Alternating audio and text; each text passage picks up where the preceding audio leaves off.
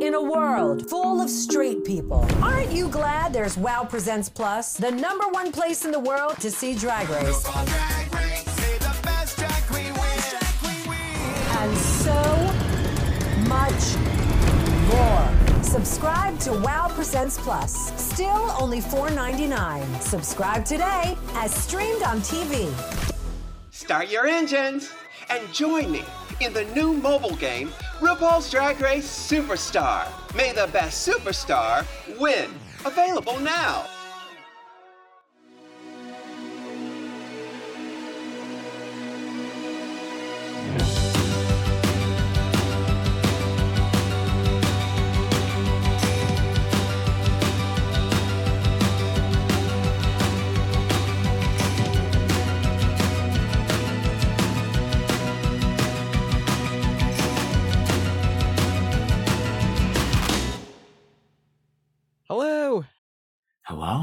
Hi. How you A? Tony winner and his dog are in the house, Matt. Come on up. I've seen the Tony Say winner. hi. I have yet to see his. Oh my God! There's his dog. Oh, what is his name and Oh. how many Tonys does he have? He has five Tonys in my mind, in my heart. He has more than Audra. He has seven. Um, but uh, Not he- enough, know, he's adorable. Not enough. Not enough.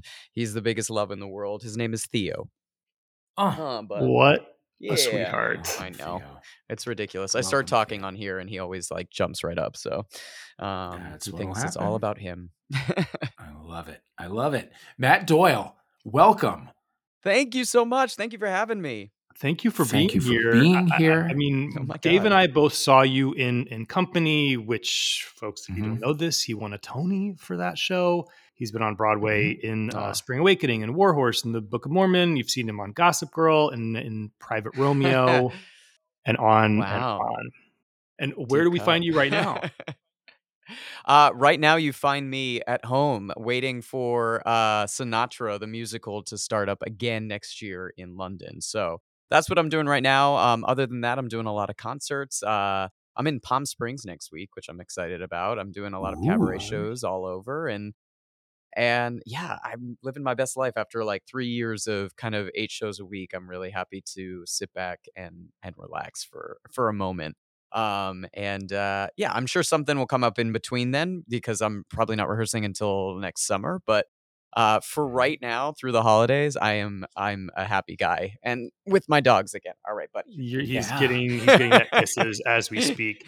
So Yeah. Sinatra That- is Theo. is- Theo likes to love bomb. I would. he- Yes. That's, that's red flag behavior. that's Yeah, right. Exactly.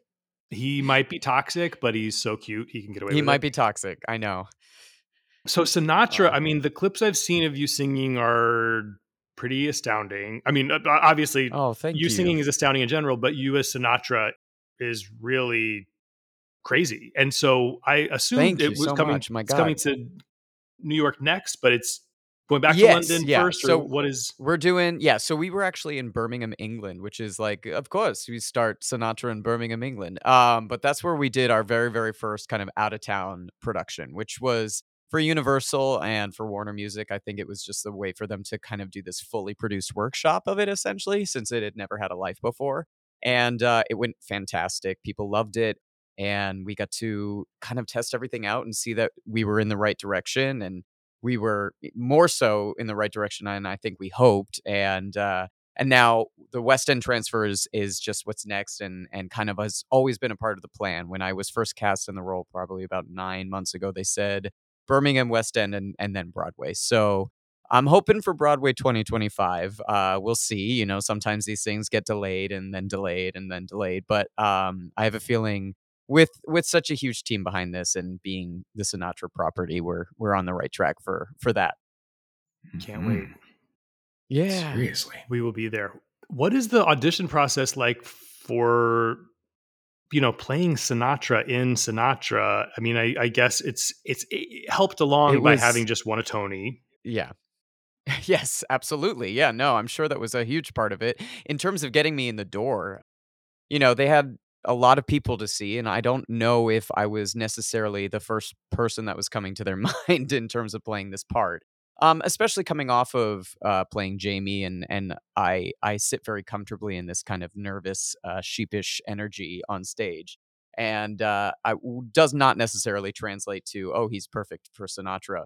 So I reached out actually to Kathleen Marshall, the director, and just said I, I would love to be seen for this. And she was, you know, we'd worked together before on on past projects, and uh, she she saw me uh, with uh, Joe DiPietro, who wrote the book, and uh, I knew that it had gone well, but I got a call back immediately and and asked to come in for Tina Sinatra, his youngest daughter, who's still Oh, alive and and still thriving and amazing. And uh, she uh, she was there, and so I I had to go back and audition for her. And you know, I walked in. This is actually the craziest audition I've ever had. I walked in, and and it went really well. Um, I sang "That's Life" and "I've Got You Under My Skin," and you know, I thought to myself, no matter what I do in there, it doesn't matter because ultimately this is her dad. She knows him better than anyone else. She's going to understand what she needs from this role and nothing I can do can like try eh, other than like just doing a good job and trusting what I do um can possibly, you know, change what she wants for this part.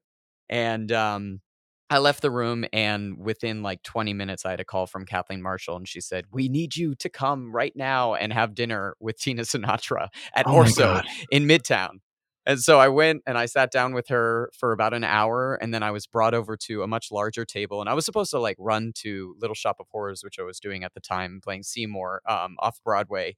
And uh, I'm sitting there and like checking my watch and I'm like yeah I'm half hour soon and and Tina brings me over to the table and and just looks at everyone at the table and and it's like all of Warner music and Universal music and she was like Matt welcome to the family and like toasted me and goes, You're like a son I never had. I was like, What is happening right now? I just met you.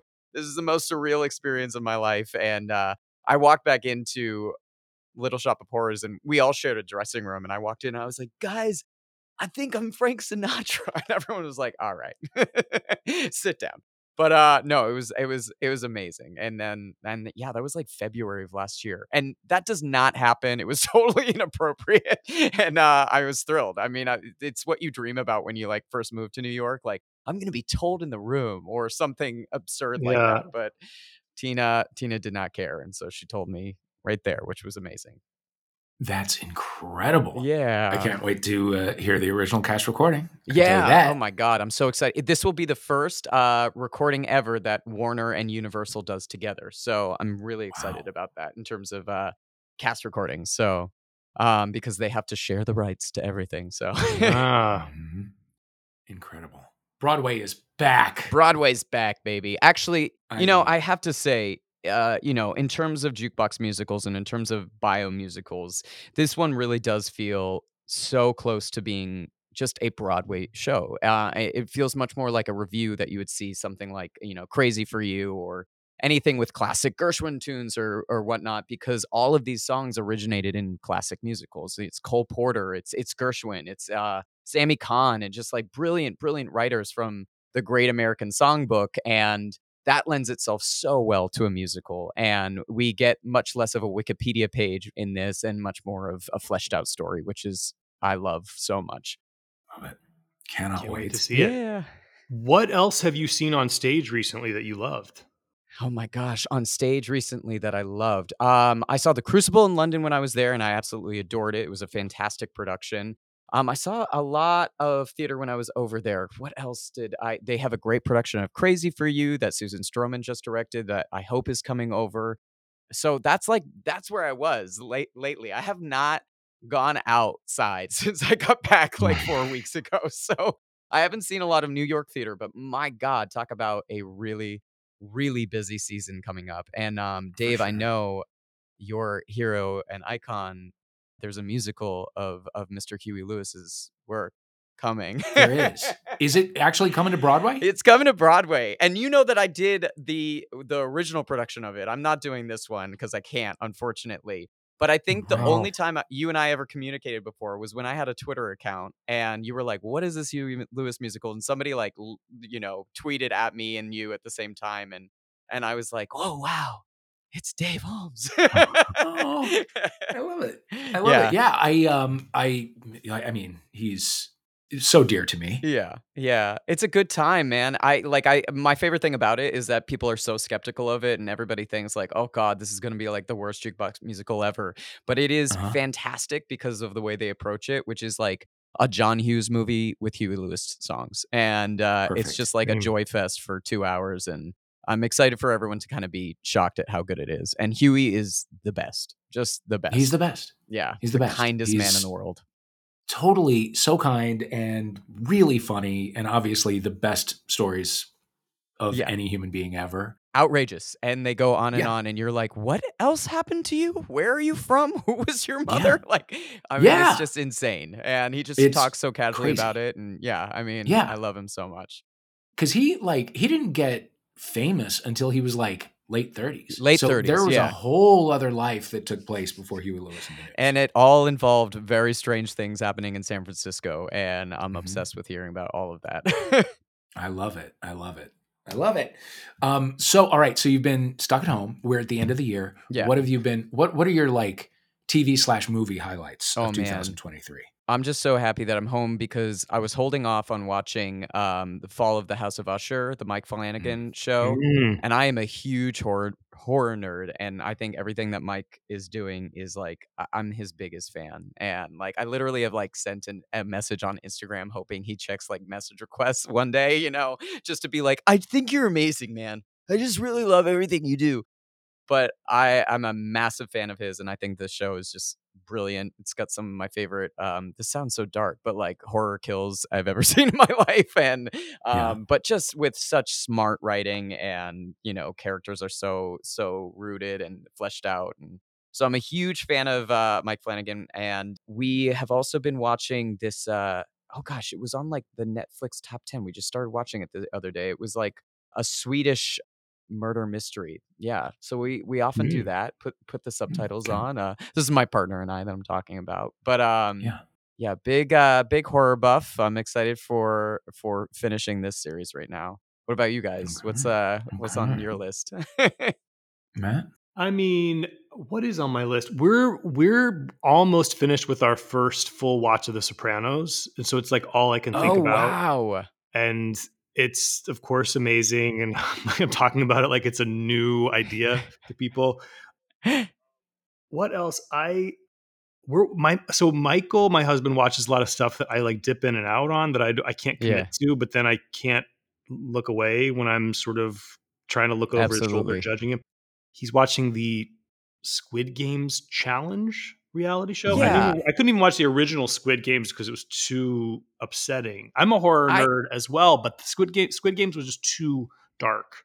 This is Too me. real. That's me. I have the biggest pro so I love horror, but when it involves like I don't know, the Squid Games was too disturbing for me. I was like, I can't just watch these people die like this. I mean, they all are good people. They all Yeah. they all you know, like it was just too painful. Where so horror usually like is always winking at itself, or at least uh for the most part is. And Squid Game was just too disturbing. I couldn't get on board. And I Yeah. find Yeah, this I reality show like really twisted because it is essentially everything that that show was making fun of or or at least making a commentary on and you now have a bunch of people in the room like fa- falling to the ground pretending to be dead and Yeah. fighting for 4.6 million dollars i'm like this is weird something about this isn't sitting right and they're just like torturing these people emotionally and mentally and i i can't watch it it's it's like and my my partner's obsessed with it. He's like, "Oh, get over it. This is brilliant. This is genius. This is the best game show I've ever watched." I'm like, "No, man, this is dark. this is It's a false society." And yet, with, I, I, Yeah. I, I s- did watch the entire episode with him last night. yeah, yeah, yeah. Yeah. Oh no, you get hooked for sure. I For like sure. I was like scoffing at it, and then they started playing Battleship, and I was like, "Oh, I love Battleship, man." Yeah. Okay. Now, one of my uh, one of my young colleagues at Esquire, a woman named Serena, he uh, just uh, months ago, uh, the producers put a bunch of journalists through like a miniature, few days version of Squid Game Yeah. challenge or whatever it's called, and she came back and and was not able to talk to talk about it because of the NDA that she had signed, but it was like it was clear that it was an intense and draining experience Yeah. in every way. So her piece about it actually just dropped today, and I haven't read it yet. But like, Oh wow. it's I yeah, it it seems like they're not fucking around. I last night, my partner and I just uh, finished the Robbie Williams Oh yeah. four part yeah. documentary series, which I recommend. yeah. Ultimately, I don't know how I feel about it, but Mhm. I still recommend it. So it's very entertaining, but you come away like not quite sure what you just saw. I, right. I did anyway. Could you spoil one thing for us, Dave, which is just what do we learn about Robbie and his UFO experiences? Because I know oh, he I does don't. them. Nothing. No, Nothing? no UFOs. Well, we don't No even UFOs. talk Not about touched it. on the UFOs. no. Wow. Yeah, no. Oh, so you know this as a thing, Matt. You know what I'm talking about. I have. Yeah. Yeah. No. Yeah. I've absolutely. I don't. Yeah. Uh, yeah, Oh, I don't no, know what it. I just know. I just have. I just happen to know that he is a big believer, and I think maybe has had a. I think he thinks he was experience? abducted. Right? Am I wrong? I wrong? think so. Yeah. Yeah, and I, I was sure that Yeah, was no, going that to be a does not come up. big. That doesn't come up. That's It doesn't uh, come up. Crazy. but he is uh through the whole thing like the conceit is that he like they've found all of this stuff from his whole career where it's like you know where he's been filmed and you know where he's talking to you know a handy cam or whatever in 1994 and all that like from his whole entire career. Wow. and so he's watching it like for the first time which you know he's not. And but he's and it's like each episode is supposed to be a new day but it's like he looks ex- exactly the same and is dressed exactly the same and he's watching all of it in his bed in like a tank top and briefs Amazing. and and it's it like it's just it's like wh- why why are you not that i'm complaining but like why are you it's just odd. in your briefs. It's just yeah, it's it, it, all of it is just it comes up. It's like a little. I don't want to spoil too much. Hmm. It's definitely entertaining. You will not be bored, and and now of course he's all I can listen to. But uh, yeah, so Robbie Williams. so this is what I have pulled up from the Sun. Okay. You know, reliable source. Sure. Mhm. Robbie Williams was research. abducted by aliens that were 10 feet tall and wearing a uniform, claims man who met him on spaceship in 1999. So it happened then. That's true. Sorry, this story was reported by a man who met. by, by, by a man who met Robbie Williams on the spaceship. Which oh, they were must be- abducted together. Yes, they were abducted together. And uh, his name is uh, Russ Kellett. He's 57. Hmm. Well, Okay. Well, Okay, well, shame on them for not getting into. I mean, maybe they're going to do a That's whole season other two, documentary. Yes. yeah, season Yeah. two is just all the UFOs. All the UFO stuff. Yeah, it's like it's you know they it's a, a break from the uh, from the tone of season one. Um, So we are also we are talking on the day that George Santos was expelled from Man. Congress. How Oh, are we feeling? How are we feeling? I mean, I you know, as as I've seen so many gays post, we don't claim him. we do Yeah. not claim him. It's just wild. I think he did his like second post on his husband yesterday that we've ever even seen, you know. I'm like, I don't know what you're trying to what the, what this angle is all of a sudden, but all right. Totally. Yeah. It's Yeah. So pandering. bunch of pictures of him and the husband and like he's my rock and whatever. Yeah. And it's like, get it? You need a different rock. Yeah. This is like it, it he's whatever he's advising you It ain't is wrong. Like always wrong. always wrong. Always a lie, Yeah. actually. Yeah. Always a lie. Yeah. Uh, if he if he was like uh, what you'd want to do right now is like run the halls of Congress with a with someone's baby. Oh my god. That's not a good idea. It's not. None of it's a good idea. It's, I just it's can't so believe they let him stay. Yeah. sorry. Yeah. No, I just they let him like stay so long. and he, that he's he's the one person who's too monstrous for the Republican Party. Only Yeah. because he's gay. Every, I think Only- literally yeah, everything else he has done is would be completely acceptable. Uh, of course, look at Jim Jordan. Like, look at everyone else that's still Yeah. there and, and and what they've gotten away with. But uh, as soon as that drag story came out, I was like, oh, he's done now. He's done. Like, he's really done. And that's when everything like turned. That's when they were like, oh no, he can't be here. I know, and I Mhm. know that we don't claim him, but he is to me so hilarious that I'm I'm I have Yeah. a soft spot for him. it's definitely way. entertainment that's for sure i mean it's just so surreal that uh, he ended up there in the first place and it just got worse and worse that all the stories that came out i saw so many headlines about like what he had claimed and what he'd said and i just like i, I thought they were onion articles half the time and and no they were Yeah. they were real the lacrosse championship. Wasn't that one of them? Or yeah. Oh my God. Yeah. oh god, it was just outrageous. amazing it's i so like my sort of like weird affinity for him comes from the fact that like any any gay friend group that i like dated into or like you know sort of passed through or around or whatever in my life there's always a george santos on the periphery. You know what i mean? There's always the one guy who's like I don't think he has a job, but Right. like he's wearing Prada loafers or whatever. Like there's Yes. always somebody whose story doesn't quite add up. yes. And he's like not in the center of the friend group, but he's like shows up at some of the parties, and you're always like, I don't. Something's up with that guy, Right. Like, you get just stuck always for like Santos. 30 minutes with him in a corner of the party and you walk away and you're like, what what is going on with them? And like, who Yeah. pays for their life? And yeah, absolutely. Yes. yeah, it's uh, it's very strange. Uh, you know, there's and you know, and Andrew Cunanan. They don't always murder, yeah. but like there's always somebody who's like, I don't get you. Yeah. Yeah. I don't know. Yeah. Or they murder too. Yeah. Right. Or- or murder, it seems to be the one thing that he hasn't done yet that we know of yet. Yet. Yet. That we Maybe know he'll of. claim it soon. That, that we know of. And I Let's know, I mean, most people. everyone's saying it's like the Ryan Murphy show is writing itself about him. Oh, I just ask that if we do it, when we do it, like, please cast someone, please cast a comedian. Like, Yes. this is just Yeah. too funny of a character to let it go to waste, Yeah. um, that, to take itself too seriously. oh, and if ma- it's and taken yeah. make sure seriously, we- then I won't watch. Yeah. yeah, exactly. Matt, Well, we, paint a picture of us of young Matt Doyle. What were your pop culture obsessions? Were you like were you performing from a young age? What was going on?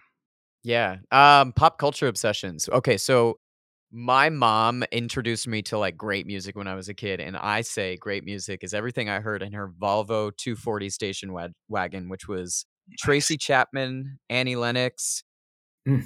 I would say Bonnie Raitt. I mean, I, and I still listen to this music uh, today constantly in my car. People will be like, "Oh my god, did you hear like the new Taylor Swift song?" And I'm like, "No, but have you listened to Tracy Chapman recently? like, have you gone Mhm. back and actually listened to that album because it is amazing." Yeah. Um, so those were my early pop influences, and just like it, I think really powerful, brilliantly creative women, and uh, and then I I became interested in theater probably when I was oh 12, 13 years old. And it was because mainly because I was bullied horribly at, at middle school. I think this is a common thread. And I needed like a community that like understood me and I could go to. And so I started doing community theater and I kind of fell in love with it the second I stepped out on stage.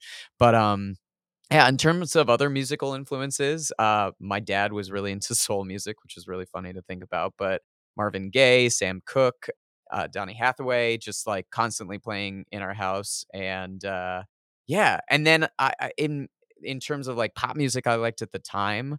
That was when Scissor Sisters were like exploding, Mm. and I'll never forget watching them on VH1 is usually where they played their music videos. You know, it was like the slightly Mm. cooler place, or or at least like we had jazz and maybe gay artists on VH1, so you could see their videos and um, that's where I like stumbled across them for the first time. And I remember thinking like, this is not okay, but this is okay.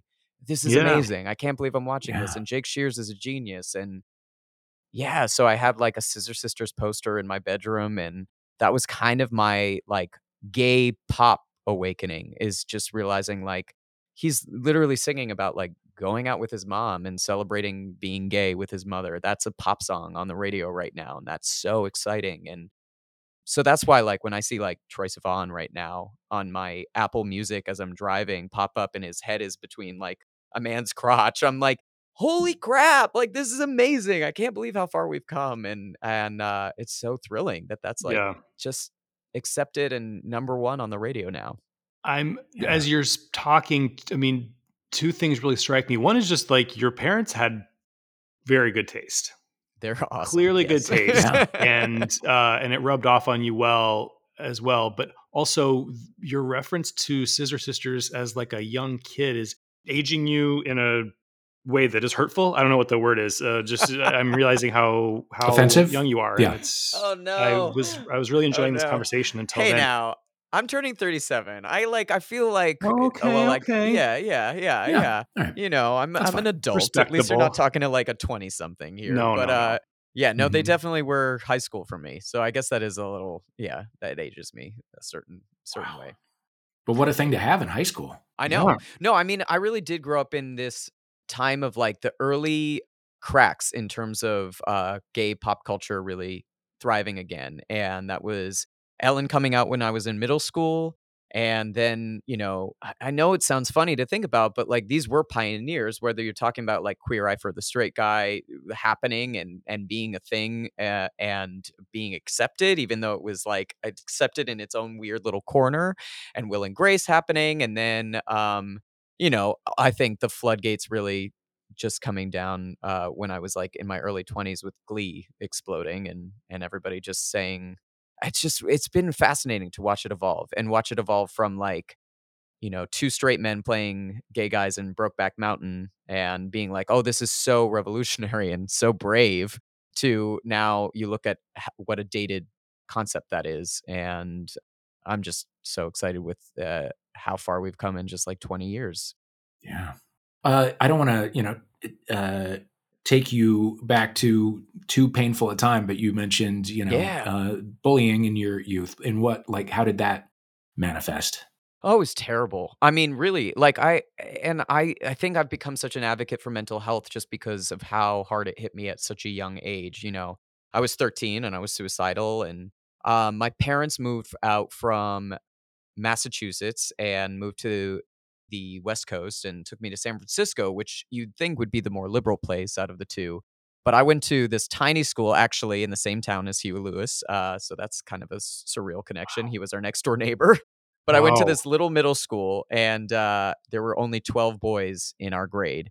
And they had all known each other since they were like two, you know. And Mhm. I I was new. I was clearly different. You know, I wasn't a skateboarder um, who was into God, I don't even know what. I mean, they were just little nightmares, and I was uh, eccentric and creative and chubby and uh, you know all the things. And I started getting like you know beat up, but to the point of like being beaten up like unconscious when I was just like going to the bathroom and Oh my Jesus. God. and stuff like that. And it was hard for my parents to watch because they didn't also really understand the extent of it because I wasn't opening up to them completely. And it was really confusing because I was getting called things, you know, like like faggot and stuff like that that I had to understand for the first time and understand why I was being called that and then fighting that and trying to uh understand that while also coming to terms with like with an actual you know uh, professional medical professional that i had a severe anxiety disorder too. So all of these things kind of uh, merit each other and i will say that this one woman her name is marilyn isdebsky she was the little community theater director who uh, also worked at our school and saw me and saw that i was struggling and was like come just come do my shows, come hang out with other kids, and uh, and theater, completely saved my life, like one hundred percent. And my parents know that, and that's why they never fought me on anything after that because they watched me struggle so much in terms of like if I wanted to do this, they never stopped me, which was Yeah, amazing. God. Your Theater's parents lifeline. th- th- sounds so cool. I I mean, Yeah, they've been incredible. Yeah. I, I'm sorry to make you And by by that we do mean Tina Sinatra. Yes. exactly. yes, The- the, three of, them, all three of them sound very cool. Yeah. W- Would you indulge us and tell the story about your dad and the Tiffany ad? Yeah, yeah. So my dad, um, you know, my dad grew up in a really conservative household. Uh, you know, his mother was a very um kind of insane and wonderful and crazy and and strict Italian Catholic woman.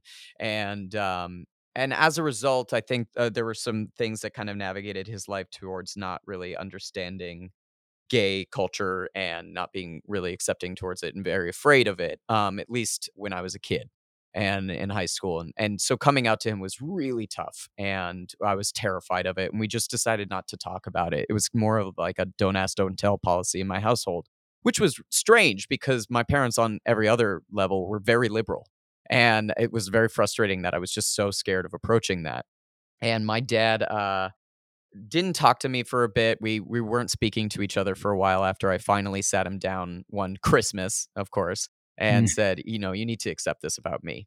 and so we weren't communicating. And um, he did. Uh, he's in advertising, and I knew that he had a lot of luxury brands, and one of them was Tiffany. And there was this great ad that ca- came out, and it was like the first national gay engagement ad. And um, it was of this like gorgeous couple in Brooklyn on a stoop, you know, and it was, uh, you know, advertising engagement rings for for two men. And everyone was talking about it at the show I was working on and saying, Have you seen that ad? That's amazing. I can't believe it. And I was like, What is this for? And they said, It's for Tiffany. And I was like, Oh, is it just like in the gay pub- publications? Because they usually do have like these Mhm. gay ads that are made by like the third intern down, you know, and they're horribly edited. And I was like, Oh, it just, it must be one of those. And they said, No, this is like everywhere. There's like billboards. This is, this is a main publication. And so I called my dad up and I said, Hey, did, did you did you do this? And he was like, yeah. And I was like, what? What? What? Why wouldn't you tell me that? What? What? And he was like, I didn't want you to think I was trying to prove something.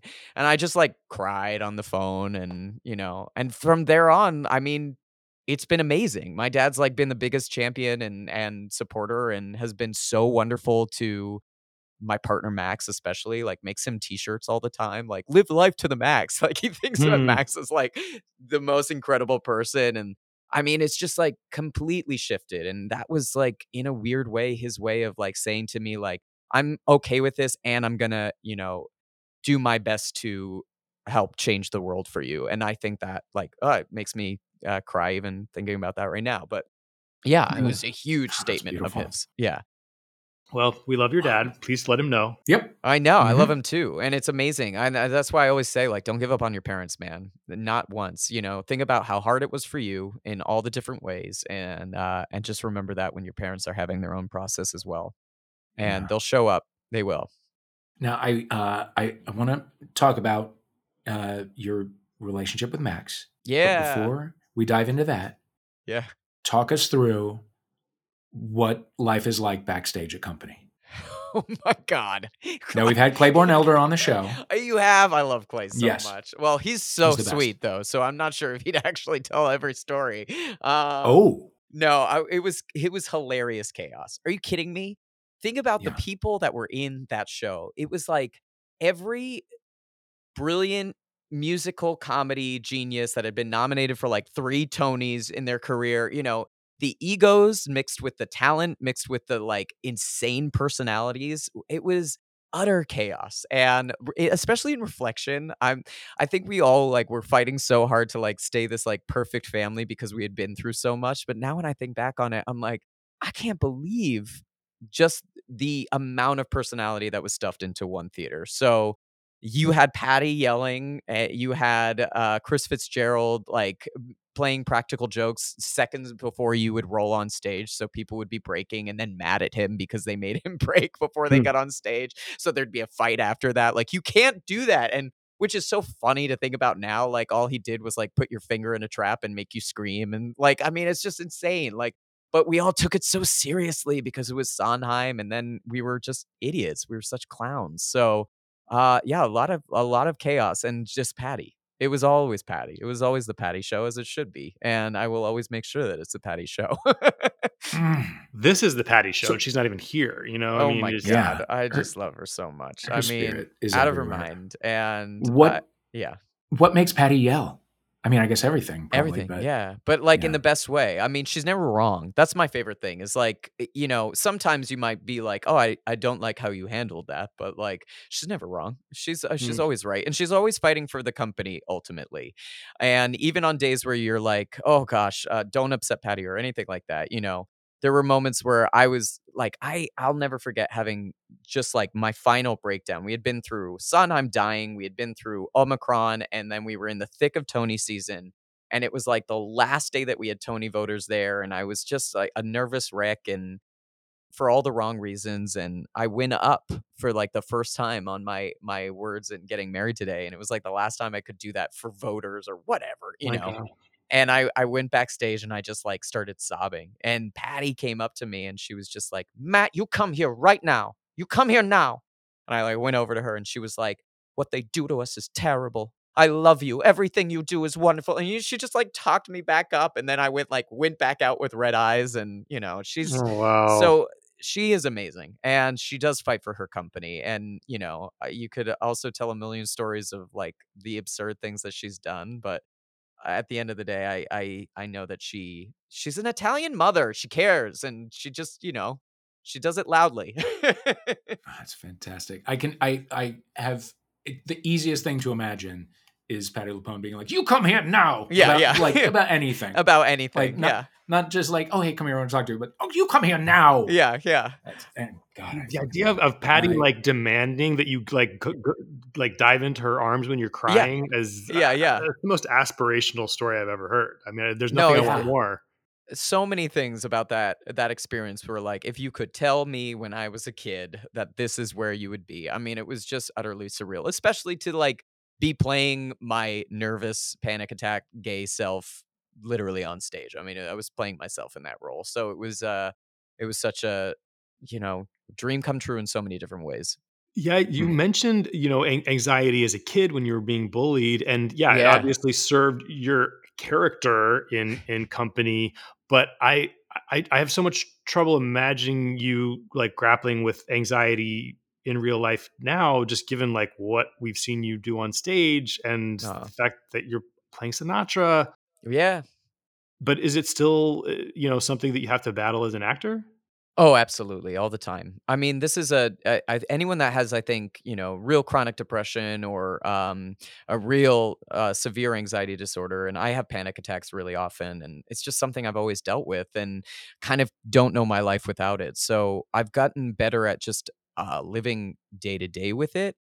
But I think that's why I Jamie was hard. Jamie was hard to do myself every night and to uh, dive into kind of the inner workings of a panic attack. And ultimately, I think that's why I was able to do it well and understand it. And but um, for the most part, I love acting because I get to escape myself. So when I finished Jamie and I got to get away from that, I, I think there was a, a big sense of relief because I didn't have to kind of open that wound every single night. And uh, Sinatra's thrilling because I get to play someone really off center to who I am in a lot of ways. Um, and uh, and yet at the same time, I know this man so well. You know, uh, there's Italian on both sides of my family, but especially my dad's side. Uh, you know, there he's all of my uncles, um, all of them, and uh, and it's fun to get to dive into the this this character that I grew up around and kind of studied.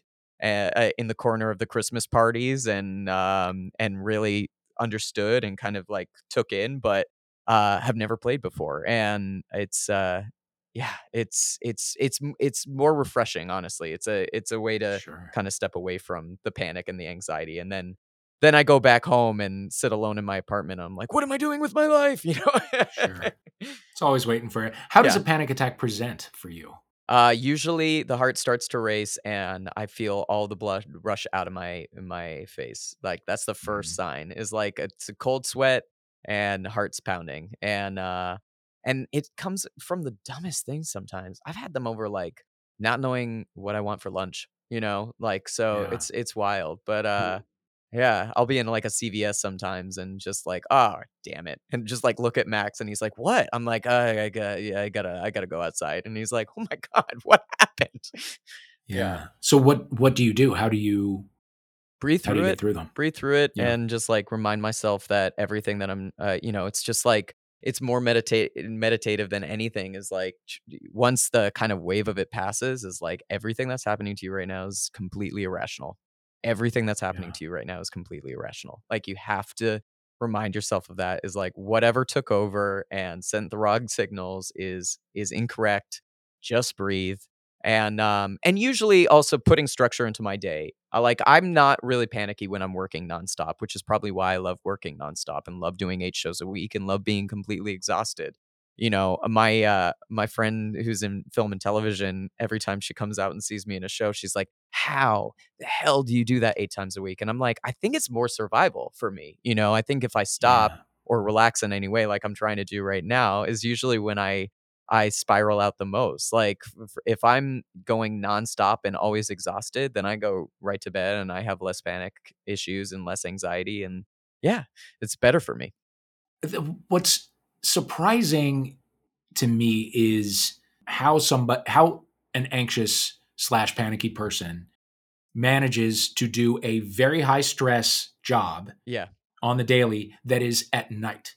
You Yeah. got a whole day to focus on it. So I mean, so what is that like are you are you conscious of trying to avoid Yeah. panic inducing situations? Like how do you, how do you do how do you live a show day? Yeah, so typically I think I think that's why like people are like, "Oh, why you you don't seem like the kind of guy that would be really into fitness or stuff like that." But I go to the gym and I usually just run and I run because I need to like get myself going and get my mind off of things. So when I'm doing a show, I'll I I kind of don't stop from the minute I I wake up to like to to the show time. It's all kind of like show prep until then. So whether that's the gym or um, making sure that I fill my day out with uh, just little activities is like as long as there's structure, I'm I'm Okay. I'm good. Okay. Now we know. Well, we've Yeah. mentioned Max a couple times. Can Yeah, you tell yeah. us your meet cute story? Yeah, we met at a Starbucks. I feel like this is uh, best in show when they're like, we saw each other at the Starbucks across the street. Um, we met at a Starbucks. I was standing in line with him. My favorite thing about Max and I is that it never was, and he'll say the same thing. I think, I, I hope so, but it was never like crazy butterflies. Um, I saw him in line, and I was kind of recently out of a, a big relationship and and not really looking for anything serious and I didn't think anything of it. I knew that he was like in the industry, so I said hi to him because I was standing behind him and he thought I was like trying to like flirt it up with him. And so I left and he emailed me. He got my email from a friend and he emailed me his number and said we should go out sometime. And I said no. You said and uh yeah, I was like I was like I'm actually like and it was true. I was like I had been on a date or two with another guy and we were going out that week and I I don't like dating multiple people. I've never been good at it, you know. So I was like, "Oh, I'm also I'm seeing someone right now and I'm sorry. Thank you so much, but it, like yeah, let's stay in touch or something nice, you know." And uh and then like 2 weeks later I got stood up by the same guy and uh I I reached out to him like as I was sitting at the bar and I was like, "Hey, I just got stood up. Do you still want to go out?" And he was like, "Wow, that's an intro, man." And I was like, "Do you?" He was like, "You know what? Sure, let's do it." I was like, "You seem nice like you're nice and wouldn't do that, so let's do that." And uh we went out and we've been together for 8 years now and we're Wow. engaged. Congratulations. Thank you. But yeah, I think I was I really took my time with Max, unlike everyone else I dated, which was usually like if I didn't have that like crazy, you know, love sickness on the first date, I was like, it's not worth it. Um, Yeah. but Max, I was like, you're really awesome and funny and you make me laugh and I really like you and you're intelligent and easy to talk to. Like all the right reasons that you should fall in love. And um, I would say like about a year in, I like woke up and was like, "Oh, I'm so madly in love with this person," and that that's I think what's made it as lasting as it is for us. Love it. you said earlier that like you you you are Jamie, you know, your your your Yeah. character from Company, and it would be rem- I would be remiss not to just make the obvious connection that your big number is is you know I'm not getting married today, and it's this iconic like prenuptial meltdown. So Yeah. as a I don't know where you are in the in the wedding planning process, but how much Jamie is surfacing as you go down that road? It surfaces in ways that like Max is Paul because he wants to celebrate things always and wants to be like, look at us and this is great and yay. And I'm always really against that. I don't like a lot of social media posts about us and stuff like that because I just uh, that's never been us and I feel like that's where danger lies for a lot of couples, you know, to just be like our whole lives are on social media. Um and so like when we got engaged even, I was like, yeah, but let's not like we don't have to do like a big post. He was like what the hell, Matt? And I was like, oh, right, right. So there are moments where like he's totally being Paul and he's like a super romantic and is like, let's show the world. And I'm like, I, I, I- you know, like this is too much, too much. I don't, you know, I, I we, we, we, need to, we don't need to shove it in people's faces. So like, tho- those are the moments that it, it, it comes out. But I feel like we just balance each other out. I feel like otherwise, like if it was all Max's way, we'd just be like an insta gay couple that you couldn't stand. So, so I'm helping ultimately. But Yeah, I think my nerves in terms of it being like I'm really like my social obviously my social anxiety and stuff like that is not great either. So Max will talk about how many people are have to come because everyone in the world loves Max and his entire town loves him and his entire town like wants to be there. And I'm like, "Oh my god.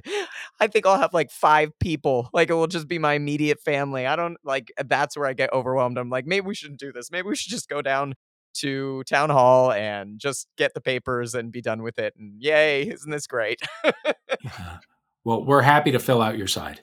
Yep. Okay, great. We will be there. Just keep that in mind. I'm keep that in mind. thrilled. DMs Okay. are We'll be right, Awesome. right there next to Tina Sinatra in the front row. Yeah, Who I think will be there actually. She was like, Well, I have Oh. to be there. I have to be there. absolutely. She might need to officiate unless unless Patti's officiating. Oh my know? god! Don't even. Yeah, uh, this the gay Fantasia. Um, but yeah, no. Uh, Tina's been amazing, and like from day one, I was like a little nervous about that. I was like, you know, I'm playing Frank Sinatra. I'm playing this guy that, like, how is his daughter gonna react to that? But the second she found out, and she was like, and I know you're engaged. I have to meet him. I have to meet Max. You know, just like the sweetest, most incredible woman, and uh, it never even was a subject or issue, or nor should it be. But you know, I was very relieved. When does Sinatra open on the West End? Uh, we should be there fall of next year. I like Okay, we, cool. had, you know, all the specifics and everything. I not Okay. not announced yet, but uh, that is Got it. that is what I can say. We're just, you know, Yeah. just to, you know, as we approach our 2024 yeah, yeah, yeah. travel planning. Absolutely, absolutely. It's- a Very good thing to to know. keep that in mind.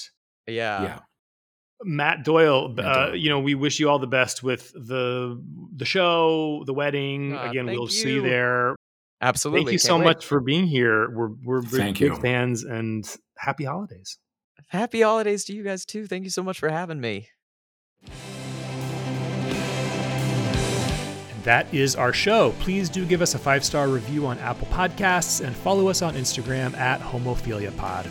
Homophilia is a World of Wonder production, music by Ben Wise. Our executive producer is Renee Colvert, our associate producer is Jess Walensky, and our audio engineer is Justin Matson.